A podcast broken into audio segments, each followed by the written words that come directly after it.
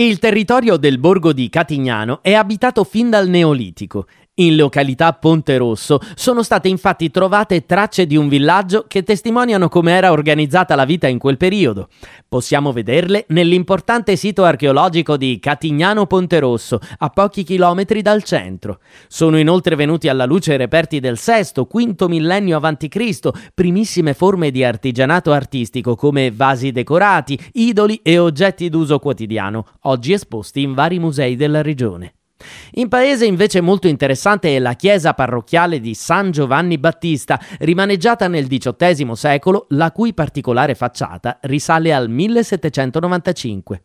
L'interno ha una navata unica e la volta è coperta di affreschi sulla vita del santo. Pur essendo di stile barocco, ha una struttura molto sobria che riesce a sfruttare bene il poco spazio disponibile e ad apparire comunque monumentale.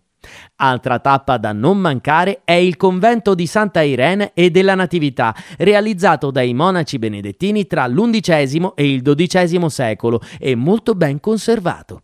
Presenta una facciata con rosone, un portale con lunetta e tre absidi sul retro, oltre a un campanile separato dalla chiesa. La chiesa custodisce le reliquie di Santa Irene, martirizzata tra il III e il IV secolo e sepolta precedentemente nelle catacombe di Priscilla a Roma. I resti furono donati ai monaci di Catignano e qui traslati nella seconda metà del 1800.